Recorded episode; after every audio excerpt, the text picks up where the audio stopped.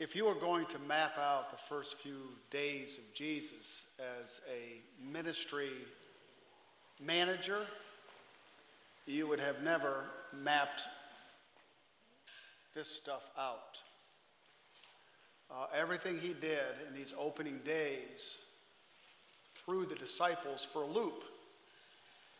And it really wasn't until they got to the Sea of Galilee and the decision was to go over to the other side that they, for a moment, felt comfortable. But the comfort of that calm and placid sea is going to be instantly taken away from them. Uh, we in the Christian life are most vulnerable when we feel most comfortable. We are most vulnerable when we feel at home in a particular setting as the disciples must have felt when they finally got to the Sea of Galilee. Just, just the opening days of his ministry.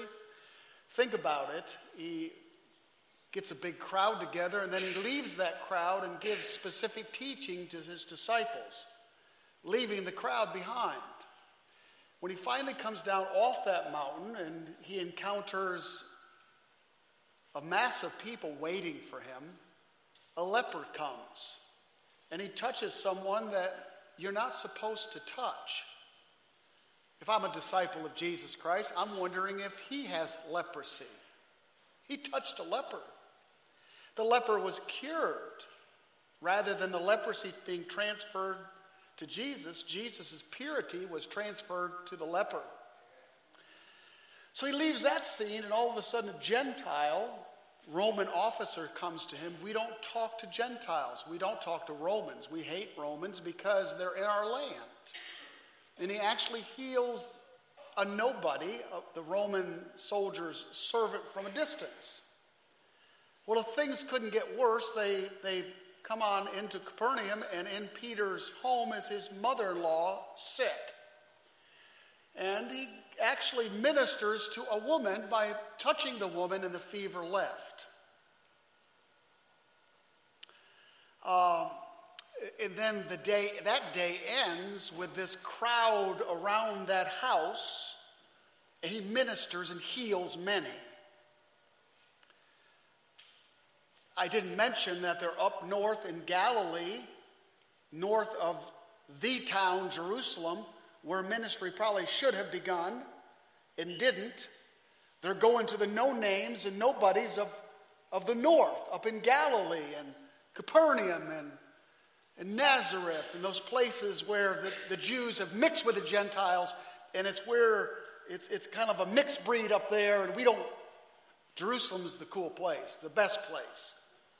Because the people you really want to influence are the priests and the high priests and the scholars and those kind of guys. Jesus goes to the common man, touches people that should not be touched, talks to people he should not be talking to, and heals people he should not be healing.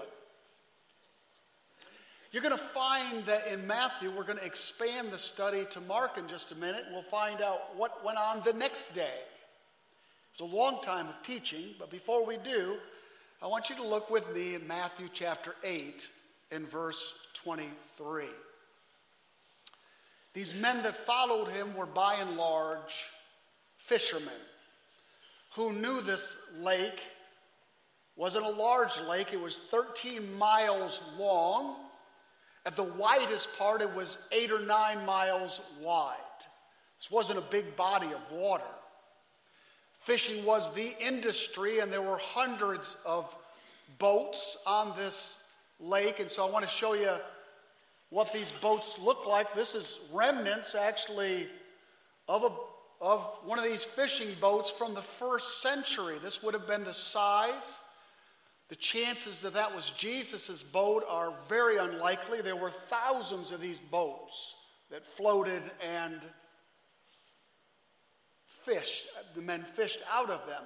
To give you a better picture of what the boat probably looked like in their day, and there it is uh, easily held the 13 men. Not too many more men, but it was easily held the 13 men that were on or in that boat. Okay? Thanks for that. Take a look at verse 23. And when Jesus got into, notice it doesn't say a boat, it says the boat. Well, why does Matthew designate the boat? In order to do that, you have to go over to the Gospel of Mark. Whenever you study one of the Gospels, it's very interesting to take whatever story you're studying and look at it wherever it is in another Gospel. Because within those other Gospels, we're given more input of what went on that day. So we're going to take the time this morning to flip over to the Gospel of Mark. Mark chapter 4, I believe it's at. So, Mark chapter 4, turn in your Bibles there. And we will not take time to read, obviously, the whole chapter, it's very long. But I do want us to look at verse 1 of chapter 4 of Mark. Chapter 4 of Mark. This was the next day, we believe, after the day before, coming down from the Mount of Transfiguration. Notice chapter 4, verse 1. Again, he began to teach by the sea, most likely in the morning. And a very large crowd gathered about him, so that he got into a boat. Notice, not the boat, a boat. Could have possibly been Peter's boat or someone in James and John's business who had many boats. But he got into a boat and sat in it on the sea. And the whole crowd was beside the sea on the land. So you see this beautiful picture of him being crowded. So the fishermen said, Well, here's a boat. And so they bring it up. He sits down. He floats off a little, maybe 10 feet. And by the way, the acoustics and the ability to, to project the voice on water as it goes up on this land is amazing was almost like he had a microphone in his side of his mouth. And so he taught them all day long. I don't want you to mix, miss this because his disciples were listening to him teach. The 12 that he would take in that boat with him sat there and listened to him teach. We're not going to look over all the parables, but in chapter 4, we have the parable of the sower who went out to sow. You remember the four different types of soil it fell on. Some the birds got, some, some didn't have the depth, and some the, the thorns choked out, and some fell on good soil, and that's what brought forth fruit. Uh, the t- disciples asked him about that parable. He explains to them that parable and also having your lamp under a basket. He talks to them about the seed growing like the kingdom of God from a very small seed, and then he ends it with the mustard seed parable. Now, these men are listening to all this. These 12, they're taking it in.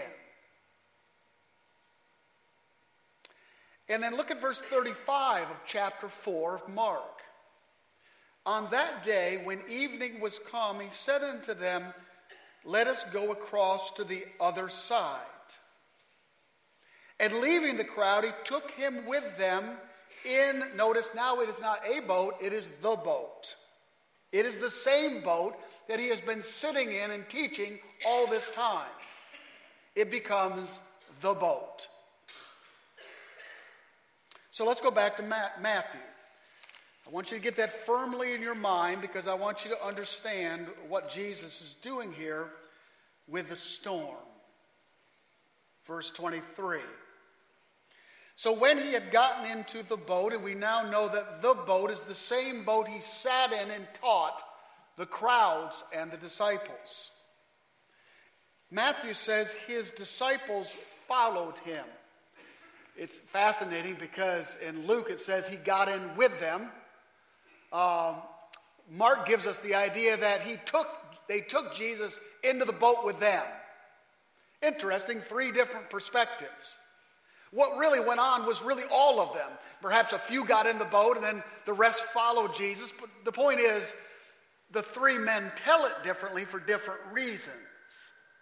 Matthew is the king of the Jew, and the king always leads, so the king got into the boat first. The disciples followed him. Notice he got into the boat first. There's something else I want you to see before we go on. And it's back in verse 18. Does that mean my time is over? Should I expect at any moment a hook to come out and. yeah, you never know. You never know. Notice verse 18. Now, when Jesus saw a crowd around him, he gave orders. Notice he gave orders to go over to the other side. That was the other side of the Sea of Galilee. Don't miss that, it's extremely important. Whose idea was it to go over to the other side? Whose idea was it to get in the boat? And the promise was that when we get into the boat, where are we going to end? On the other side. Don't miss that. All right, look back at chapter 4, verse 24. And behold, there arose, there's the adjective, a great storm on the sea. Now, I mentioned last week, and I'll mention again because perhaps some of you weren't here, perhaps you didn't remember, but the Sea of Galilee, again, 13 miles long, 8 or 9 miles wide, was a fishing lake that could be whipped into a frenzied storm in a matter of minutes. Literally, minutes. On, on the west side of it was the Golan Heights. The Golan Heights have tunnels, wind tunnels. They're, they're carved out curvatures in the mountain that run down and run down and run down. Well, the wind could get in those tunnels, those open areas, and and with great speed whipped down on top of the lake. Uh, there was a group years ago who were meeting there on a tour, and they really questioned uh, the leader of the tour whether this placid lake could be whipped into something dangerous. Almost immediately, the wind picked up. And that wind came down, and those seas began, and whitecaps formed in seconds. And before they knew it, the mist off that lake was blowing 20, 30, 40 feet inland and they had to run. Storms could blow up, can blow up so fast and so furious that a ship that fishing size could be lost out of sight up and down in the wake. So a great storm was on the sea, so that the boat was being swamped by the waves. you know, we, we preachers have used this for years, and I have no problem using this for the storms of life. Storms come, do they not? Storms come unexpectedly. Someone said you're either in a storm, you're coming out of a storm, or you're fixing to go into a storm. Things happen in life that are unexpected, that send us down paths we never expected. Sometimes we never fully recover from storms, perhaps in the death of someone close to you or illness now you've got to deal with the rest of your life. Storms are serious things, but they never come in the Christian's life without God knowing that they're coming. Some of you have been through dark and deep waters. You've been in this boat. You know. Look at Jesus in the boat. Don't want you to miss this. It says that the boat was being swamped. Water was coming in. When water starts coming into a boat, you don't have a lot of time. It could go down fast. And where was Jesus? He was sleeping of all times. There was a cushion. There was a back cushion on the back of the boat. He was sleeping in the boat. Now, he'd had a long day of ministry. He taught for a long time. He dealt with people for a long time. It's an exhausting thing. I speak for 30 minutes and I go home and just crash out in the afternoon. Sunday afternoon naps are the best because what I'm doing right now, although it seems very easy to you, it is physically exhausting. And so for Jesus to sit in that boat and to teach like this hour after hour after hour, he is out. He doesn't feel the waves, he's out. Notice verse 25. And they went and woke him. They woke him up. That's what we would do, right? You're in trouble? You wake him up. Now, again, I've heard preachers use this. Well, Jesus is Jesus is asleep. If Christ is asleep in your life, you there's none of that there. In fact, I'm going to suggest to you that's the best place to be in a boat in a storm is asleep. It says, and they went and woke him, and they said, Save us, Lord, we are perishing. See the drama? How dramatic they are? Well, if you're a fisherman, you ought to know how to handle a boat. These were men who were experienced on the sea. This was their realm, this was their stuff. Let Jesus sleep. We can handle it. They couldn't handle it. I'm telling you, when the storms of life come, none of us can handle what's coming. None of us. I went into my yard yesterday afternoon and there was this little black area. It was about 10 inches in diameter. Curious, so I walked over and it was a, a whole 10 inch diameter area of little black grasshoppers that had balled themselves up. I got Lorelei out there. I said, What do you think that is? She said, You know, in science class, we're studying, we, we were told that grasshoppers mate in clusters. I said, Oh. You're having, I said, Well, they teach you those things now. And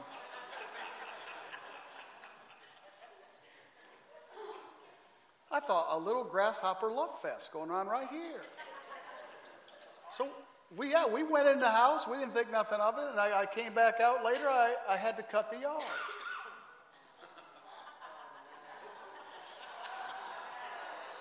Now, I didn't pick to cut the yard that day because I saw my grasshopper. Some of you think I'm cruel to animals. I'm really not. The grass just needed cutting. I thought of it. Yes, I thought of it later. I, I guess I could have gone around the grasshoppers, but I didn't. The bad boy rode right over them. I walked out later, and sure enough, there they were off to the side. Some of them were limping. Some of them, some of them looked like the Walking Dead. They were dragging the backs of their bodies around.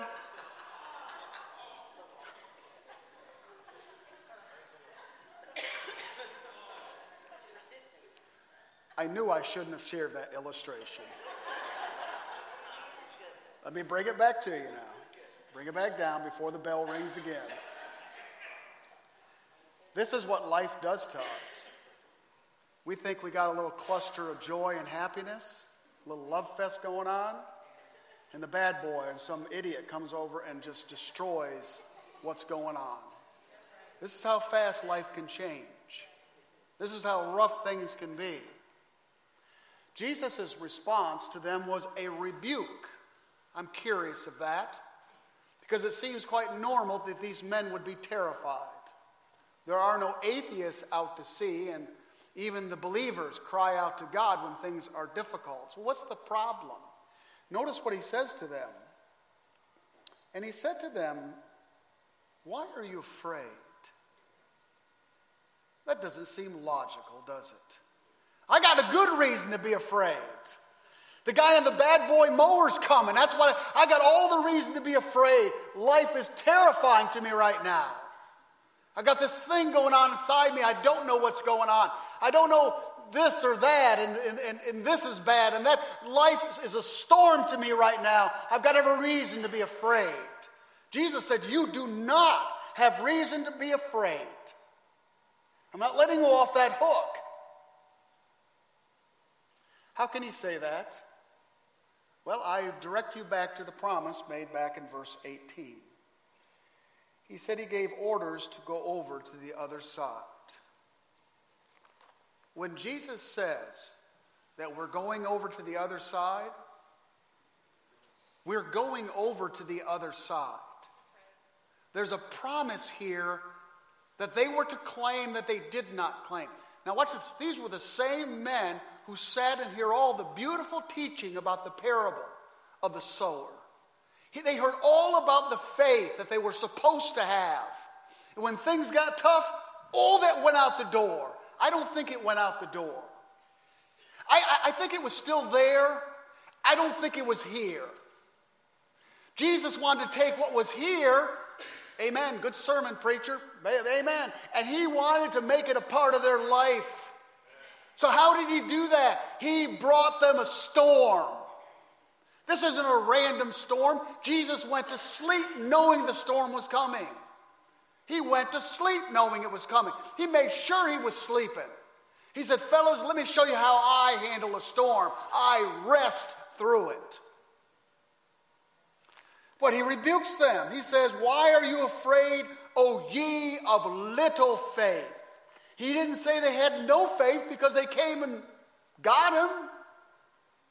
They believed he could do something, apparently. Or at least if they're all going to die and the kingdom of God is going to end right there, at least they want him to know he's going down. I want to suggest to you that great faith for these men would have been joining Jesus Christ in sleep. If they really believed, they would have all curled up and you'd had a little little grasshopper cluster right there, right around that, right around that cushion where they all just went to sleep. Because when Jesus is in the boat, we're not going down. Not going down. And look what he does. The greater miracle would have been if they all went to sleep. But he, he was, he's awake now. Why not? He rose and rebuked. The word rebuke means to muzzle, it's the Greek word to muzzle an animal. Jesus muzzles the wind and the sea Notice there was not just a calm, there was a great calm, an unexplainable calm, a calm that defies description. Normally, if there's a big storm, it takes some time for the water to, you know, it, it, the white caps, and then the white caps leave, and then there's this wave, and, you know, finally, maybe an hour later, you get a little bit of placidness going on. I'm telling you, when he got up and he commanded and muzzled the winds and the sea, there was an immediate bloop. There was an immediate, want me do that again? Ready? There was an immediate bloop. whip it, whip it, whip it, bloop. In four years of the Navy, I saw one calm sea. I saw uh, uh, the ocean as we were leaving one of those Caribbean ports. Never saw anything before or since like it. There was not a single ripple on the ocean, it was a piece of glass. Amazing. I never saw anything like that again. And that's what I believe the Sea of Galilee was. Unbelievable. And listen to me, that is the calm that Jesus gives to us in the storms of life. It is not progressive, you know, I feel better today than I did before. It's immediate and it's instant and it is placidness. And I know many of you have, probably all of you have struggled with things in your life where you got to a point where you just hit your knees and gave that thing to the Lord and He took it away. And there was a peacefulness inside of you. This is what He does. Look at their conclusion in verse 27. And the men marveled, saying, What sort of man is this? That even the winds and the sea obey him. Who in the world have we got in this boat? You know, the longer you know the Lord, the more you're astonished at his presence in your life. I mean, you first get saved, it's glory. Your sins are forgiven and you're on a happy trail, but you really don't know who's inside of you till years later when you pass through this stuff and you've watched him work. Oswald Chambers used to say any, any, any, any young man under the age of 30 ought to be locked up in a bandbox. Bandbox was a, oh, anyway. And God can do miraculous things through young people, absolutely. But it's through the process of the storms and things of life that you, you know, he's fa- How many of y'all have found him faithful in the storm? When God came through for you and muzzled that those seas. Peace. Well, they should have known what kind of man they had in Psalm 65, and I'm going to turn there and we'll finally get down in Psalm 65 to verse 7, but I want you to see the context of Psalm 65. If they'd had that committed to memory, they would have absolutely known what kind of man was in that boat. Psalm 65 begins Praise is due to you, O God, in Zion. So the, the immediate context of Psalm 65 is God. It goes on, and you shall vow, and, and to you shall vows be performed. O you who hear prayer, to you shall all flesh come. When iniquities prevail against me, you atone for our transgressions. Blessed is the one you choose and bring near to dwell in your courts, on and on and on. It's God, it's God, it's God. Verse 6 says, The one who is who by his strength establishes mountains girded by might. Notice verse 7 God who stills the roaring of the seas and the roaring of their waves and the turmoil of the people. It's God in that boat. By Jesus calming these seas and, and muzzling the winds, he's fulfilling Psalm 65, verse 7 in reference to God Himself. What a day. I'm convinced that God wants to jerk every bit of self confidence out of us that's there.